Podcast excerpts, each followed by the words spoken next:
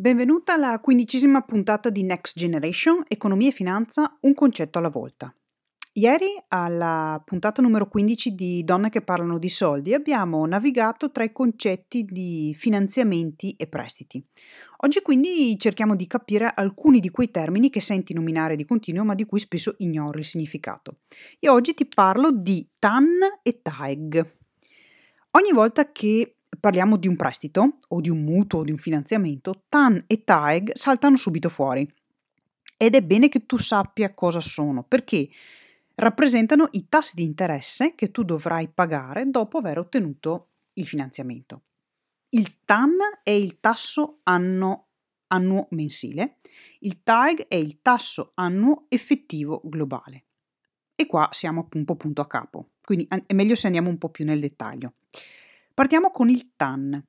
Il TAN si esprime con una percentuale, potrebbe essere 3%, 2%, 7%, eccetera, e rappresenta il tasso di interesse che viene applicato ogni anno sul capitale erogato, quindi sulla somma che ti viene data. Più basso è il TAN, più basse saranno le rate, ad esempio, del mutuo che paghi e minori saranno gli interessi che tu dovrai dare indietro. Cosa importante, il TAN è un indicatore che però non comprende tutte le altre spese che devi sostenere, perciò non basta osservare il TAN per capire quanto ti costerà in tutto il prestito. Per questo è importante conoscere il valore di suo cugino, il TAEG. Il TAEG viene anche detto ISC, indicatore sintetico di costo, quindi se per caso trovi in un contratto ISC, non prendere paura, sappi che è come dire TAEG. Questo indicatore eh, rappresenta il costo complessivo del prestito, perciò è questo il dato che userai per fare un primo confronto tra una proposta A e una proposta B di un prestito di un finanziamento. Il TAG comprende mh, mm, tutti i costi accessori, sia iniziali che periodici, che sono necessari per poter ottenere il prestito.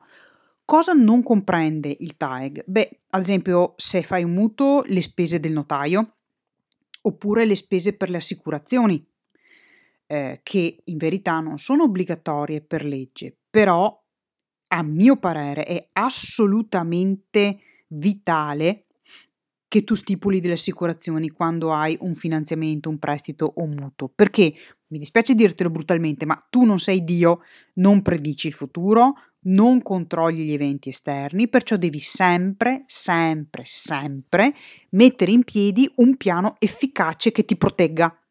Non puoi giocare a dadi col destino, devi essere saggia e proteggerti dai rischi, altrimenti stai scommettendo contro di te e non è assolutamente una buona idea dal mio punto di vista.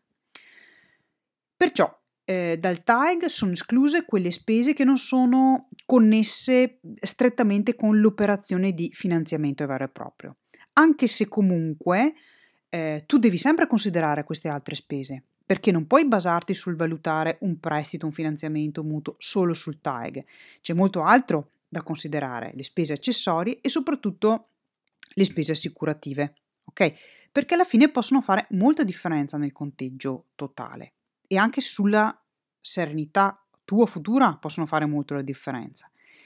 Controlla soprattutto cosa viene escluso e cosa viene compreso nelle assicurazioni che vengono stipulate e connesse a questo prestito, questo mutuo, questo finanziamento, perché se costano davvero poco è anche estremamente probabile che ti proteggano davvero poco e allora non servono a nulla, ok?